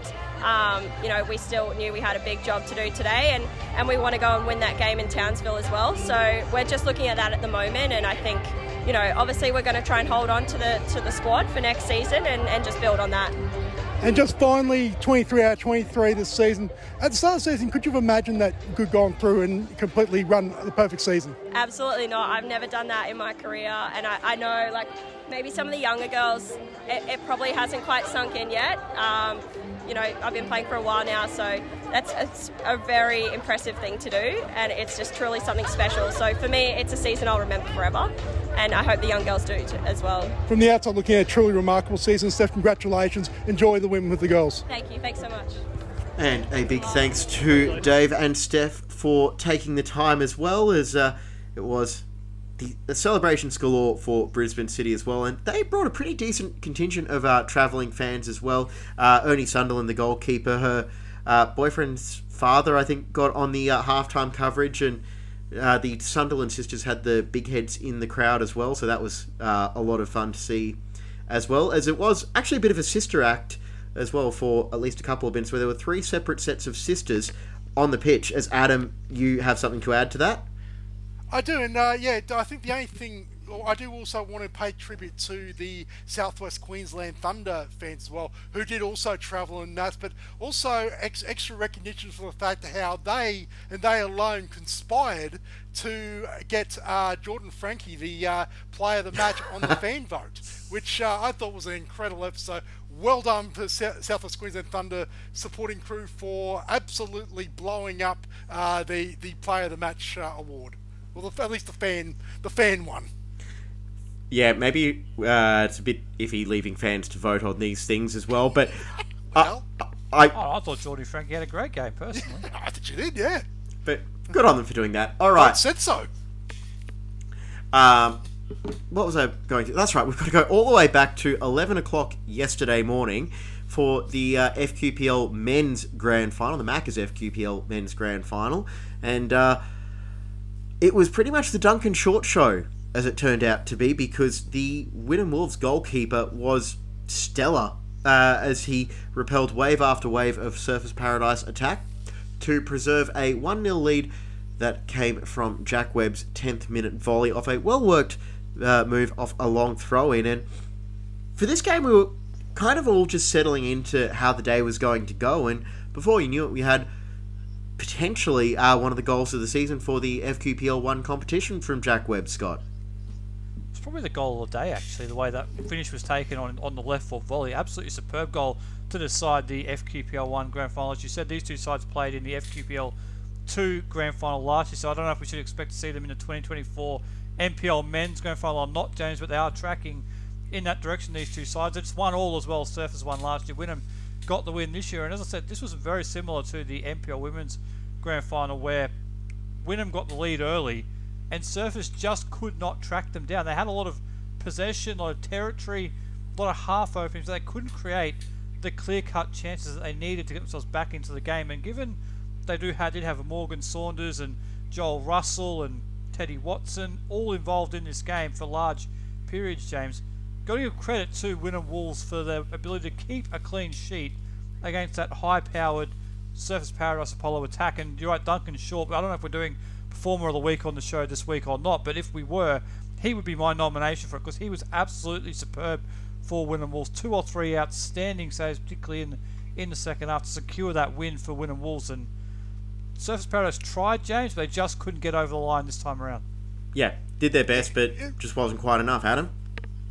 Yeah, it's almost a similar sort of script to what we'd see uh, very, very late in the night in the uh, N P L Men's Grand Final, where there were this time, it was, I, I didn't catch who actually had the shot, but uh, yeah, Duncan Short tips over the bar in the ninety-fourth minute, uh, which which uh, pretty much uh, saved saved the game. So look, yeah, he, he had a fantastic game. He, yeah, he had a. Um, Again, he didn't have a, a full season as well. He only took back the reins uh, in, in goal sort of in midway through season after Mitch Perkins went off to East. So, uh, but they they sort of settled. Um, he sort of, so he, he's a very very experienced goalkeeper, you know, at that level. So it's no surprise. But uh, yeah, look, Wolves are like they, they have shown all season long that they they're, they are they are a quality outfit, and they just I guess they just had nothing to show for it. Uh, Uh, a, a couple of a couple of uh, you know, finish finishes like, like they missed out on the grand final last year. They got promoted, back-to-back promotions, but to actually finally get a grand final for them, I think, would, is an exceptional achievement uh, as well as they as they uh, go into the um, in the top flight next year. Well, and keep in mind they beat Surfers, who beat them in the F Q P L two grand final last year as well. So that would have been a little bit of a sweet revenge as well, because the games they played all year were enthralling contests. I did the two two draw out at Carmichael Park, and that was a really like engaging game. I wish I could remember which club came from two nil down, but it's been a long forty-eight hours for us, so if I'm a little bit cooked, apologies. But um, yeah, it was a good result uh, for Wolves as well, and something to, ideally for them, carry over some momentum into the new season. But they'll be doing it uh, with a new coach, Scott. Yes, Graham Fife was announced today as the new head coach of Wynnum Wolves. I think he was involved on the coaching staff this year under Mark Wills, so he's familiar with the squad and with the club. Obviously played for them last year before officially retiring, so he will be he'll be the coach of, of Wynnum Wolves as they enter their inaugural N P L season in twenty twenty-four. I think he was involved at the Roar Academy coaching as well, wasn't he? Obviously a very familiar fa face and name around the N P L traps. I'm I'm very much looking forward to this Wynnum Wolves versus Redlands United clash, whenever that is at some point next season. Not necessarily a derby, but they're not too far away from each other, and with Graham Fife on the Wynnum side of that now, could be it could be a little bit interesting. But that's a story for twenty twenty-four and and the season preview. Yeah, we've been talking long enough. We're not going to uh, go too deep down the twenty twenty-four rabbit hole because there's a lot of transfers still to be made between now and then. Uh, I mean, we're going to sell you to the Melbourne Football Review for a start. That's one. Here I was hoping it would be the uh, Whit Sunday Football Review. No, you know that all all Brisbane transfers out of town have to be to Melbourne. You know the rule. Yes, that's true. Actually, that that that is, that is fair. I'll uh, start looking for real estate I can't afford. All, all right. Well, it's uh, certainly Mad Monday has begun as far not only for uh, a lot of uh, a lot of the players and whatnot, and a shout out to my boys over at Moreton Bay, and thank you for the uh, great wall of Brendale. That was um, awesome outfit for them Mad Monday. It's uh, sensational stuff. The photo is up on our. Um, on our socials, but uh, a shout out to them, but also as well to be Mad Monday as far as rumours go, and it's gonna it could be a very, very intriguing and busy off season uh, ahead of the new season. Before we do that though, Monday's begun on this show, James. Uh, it's about to in about five minutes. Uh, but first, we do have two more interviews to bring you as well from Mark Willis and Jack Webb. So let's hear from them after their grand final triumph. I was with the coach of Wynnum Wolves. Congratulations, first of all. Yeah, thanks very much. Uh, one nil winners here in the grand final. What are your thoughts on the way the matchup came out first and foremost? Yeah, yeah, no, it was, it was a battle right from the start. So we knew it would be. They're a good team, and we just knew it was just going, it was just going to be hard fought all the way. You played played Surfers a lot in the last couple of years. How important was the first goal going to be in this matchup? Uh, I think very important. Even though you know we've always had a lot of goals in the games, we know like they got the three leading goal scorers in the league, so we. You know, thought they'd have some goals in them. You know, you always believe that. But, you know, our back six, seven, Duncan, keeper, had a brilliant game. So, well done to him. A special goal to win it as well. Yeah, yeah, Webby. You know, he had ten, twelve weeks off, so that's only his third or fourth game back in to score the winner. It's brilliant for him. What do you make of the occasion here at Suncorp? Big occasion, good crowd here as well, and great occasion. It is. It's great for the lads. You know, none of them, I don't think, have ever played here before, so you know, it is a good occasion. I know F Q have probably copped a bit of stick over it and all that, but. At the end of the day, the guys have got something to remember. What for you personally in terms of this isn't a constant winning the grand final? Oh, it's huge. Um, you know, again, being here, you know, I've got I've coached the team back-to-back promotions, the grand final. We lost to Surfers last year, so it's good to actually, after two years at Wynnum, we actually haven't won anything. So to actually win something is massive, because that's what football's about, it's winning trophies. I was going to say, it's a bit of a great occasion for Wynnum as well. Been up and down out of F Q P L into two back this year. It's a big occasion for the club. It is, it is. It's good for them um, to be in the N P L next year. I'm sure they are. They've got to probably do a little bit of rebuilding, I'd imagine. Um, but yeah, I'm just stoked for the guys. At the end of the day, football's a player's game, and that's who it should be about. And a bit of celebration this afternoon, I imagine? Yeah, I'd imagine so. I think their boys are heading off to Felons uh, later on this afternoon, so I'm sure a few beers will be had. Well, you go to get amongst it. Congratulations. Okay, thanks very much. Cheers, guys. Right, congratulations. congratulations. Thank you. Thanks. All right, we're talking about the winning goal scorer. Firstly, congratulations. Thank you. Thank you. Talk us through the goal. Oh, yeah, I didn't expect it to come to me, to be honest, and then the flick on, and it's just kept coming up. I've got to volley this. Luckily, it, it's gone in. Is that the best goal you think you've scored? Uh, most meaningful, definitely, yeah. yeah. Happy to get the win. With the occasion itself, by being here at Suncorp in a grand final, picking up the win, it's a great occasion, a great place to play. Yeah, unbelievable. I've not played in a stadium for maybe thirteen years, so to get the chance and just buzzing for the occasion, yeah. Is this the most impressive stadium you've played at, or? Yeah, it's the biggest stadium, and yeah, but it's unbelievable, isn't it? It speaks for itself, so. How do you find the game itself? Really tight matches, I'm sure you were expecting it to be. First goal is always going to be crucial. Yeah, it's tough, we know Surfers, and Like, they asked me before, we've had the edge over them all year, like, in our games, but we know they just put us under the pump and we knew it'd be a grind, and luckily we got the win, yeah. And nice to get the win over them after they got you last year in the F Q P L two decider. Yeah, that's it. So it was a bit of a grudge match, but no, good game. And looking ahead now, you've also celebrated today, but also N P L next year as well? Yeah, yeah, looking to stay, yeah. So everyone's excited. We'll just, yeah, have a break and go go again. Well, until we play a celebration tonight, congratulations and go enjoy it. Thank you. Cheers. Thanks, Jack. Thanks, Jack. Congratulations. And that's the final set of interviews we've got for you from N P L Grand Final Day. And as mentioned, that is the start of the N P L off-season, but uh, for us it's actually the start of about three days of transition before we shift over into Brisbane Roar mode ahead of their new season beginning, which is technically already kind of begun, I suppose, Scott, because the Australia Cup is coming up with a semi-final against Melbourne Knights. It's going to be a busy few months before the N P L gets back underway in February. What are you looking for for the N P L off-season? Well, firstly, it finished, this league season and grand finals are finished, but some of these players are in action again this weekend down in Victoria. So first and foremost, to the players going down to Melbourne at the weekend to take on the Southern Conference, as we like to call them, no excuses. We want two wins here. They, we are absolutely wanting the two wins in these matches more than just about anything else in a very long time. So I'm looking forward to those. But as for the N P L off-season, I'm sure there'll be plenty of change going around. Players moving, coaches moving, a couple of big surprises, which who knows what they'll be, but looking forward to seeing what happens. I'm sure it'll be interesting. I thought the one thing you were going to want from the squads travelling down to Melbourne is the same number of players to return back to Queensland, and none of oh, them get. I want to bring uh, extras back as well. That's even better. Oh no, I thought I thought you, I thought you were just hoping none of them decide to stay down there and uh, get picked up by one of the clubs, like like the Oxley Cannons or uh, what are some of the other ones? South Brisbane. Oh, South, South Brisbane. Brisbane are my absolute favourites.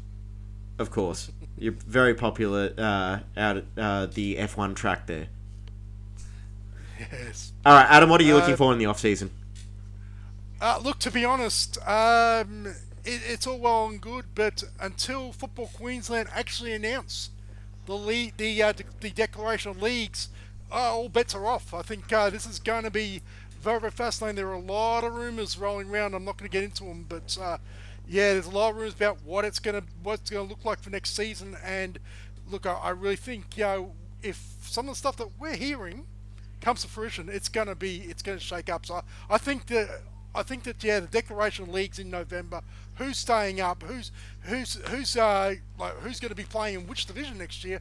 I think that that's the, the starting point for everything. But uh, overall, but um, from a playing point of view, look, I just hope Moreton Bay, you know, they can they can go on with it next season and, and actually collect some silverware, because I think they they deserve it after this season. See what I have to deal with on this show? Firstly, shots at Football Queensland, and then pro Moreton Bay agendas. This is what this is what you're missing every week, James. I kind of just assumed Adam was going to announce his candidacy to run for mayor, not just of Moreton Bay, but all of Southeast Queensland. No, I'm saying Moreton Bay. Well, and what that's I, the official Scott's campaign gonna, yeah. launch. Well, my. What I'm looking out for is uh, kind of an offshoot of what Adam was teasing there. I'm waiting to find out what the National Second Division is going to look like, if at all, because it feels like that is a big domino that is going to impact whether or not um, some of these clubs are going to be moving up or possibly down in a division, because we still haven't heard official statements from some of them. Some have said that they're out. I'm still expecting that there's going to be more negotiations, bidding, what have you, to come when it comes to labelling the uh, in t- terms of like getting the clubs into the National Second Division. I think that once that gets finalised and we find out if any of the clubs are leaving the Football Queensland pyramid uh, to take part in the N S D or N S L, as I prefer to call it, um, I think you're going. To, I think once that gets resolved, that's when a lot of these dominoes are going to start to fall. And also as well, there's the still proposed the proposal uh, about the the uh, N P L Champions League is still in play if the National Second Division does not come to fruition in twenty twenty-four. But also, but also as well, I, sorry, the one other thing I want to add about what I'm looking forward to next season is the Queensland Cup in both, and the fact is that the F- the Australia Cup qualifying plays out to its entirety. I think that will also be a game changer, and whether the Kappa Pro Series returns in its current format. So there is there is plenty of decisions that Football Queensland need to make in the next season. But look, I think I think it's going to be a very, very interesting season, especially with the spectre of the N S D. Yeah, one more thing to look forward to for twenty twenty-four, probably the opening game of the season. Surfers Paradise Apollo versus Gold Coast Knights. Are they playing on Creation Sports Centre Field one or Creation Sports Centre Field two? That's the important question, James. Do Gold Coast Knights pl players know where Field two is at the Creation Sports Centre? That's, that's what I want to know. Well, all, all, all, the, all the surfers are looking, peering over the fence saying, oh, that's field one, is it? Well, either way, there is a lot to look forward to, not just in the off-season, but when season twenty twenty-four gets underway. And we'll be back to cover it all on the Brisbane Football Review. In the meantime, we're going to shift our focus to the orange and black of the Brisbane Roar. That season gets underway in the middle of October. We'll be back on the Brisbane Football Review weekday show with our mega season preview. Before too long, we'll actually also probably have to review the Australia Cup semi-finals. I'm just going on a stream of consciousness now. But in the meantime, we should say thank you to each and every one of you for uh, your company and uh, interaction throughout the N P L Queensland season. It is very much appreciated, and we just hope we've been able to add something to the uh, local football season, as it's always a joy for us to bring in Uh, just a little bit more coverage and pe shine a bit of a spotlight on these local clubs, Scott. Yes, we said our thank yous on the show last week, but I'll repeat them. Thank you to all the players, clubs, officials, and people who engage with us all season long. Every time we get out to the local grounds, they make us feel so welcome, and we absolutely enjoy doing it. And we'll be back in season twenty twenty-four, bigger and better than ever, and that season preview will probably be around quicker than you realise. Yeah, yeah, I just know it's probably going to come around about the same time as the Super Bowl, which is probably my busiest fortnight of the uh, working year, so I'm really Your looking forward. Your team won't be in it, don't worry. Oh, I know that. Nor mine. That, no, that's okay. Mac Jones needs to learn uh, how to lead a comeback drive before that even becomes a faint possibility. I'm going to save that rant for the uh, New England other football review. In the meantime, thank you, Adam. Thank you, and good night. Thank you, Scott. Thank you all. We'll be back next year. And thank you, everyone, for listening. Enjoy whatever off-season you are afforded. We'll be back for the start of the A-League season. And in the meantime, we're going to have a little bit of a lie down. It's been a very long weekend. Thanks for listening for the forty-five minutes plus a little bit of stoppage time. Good night.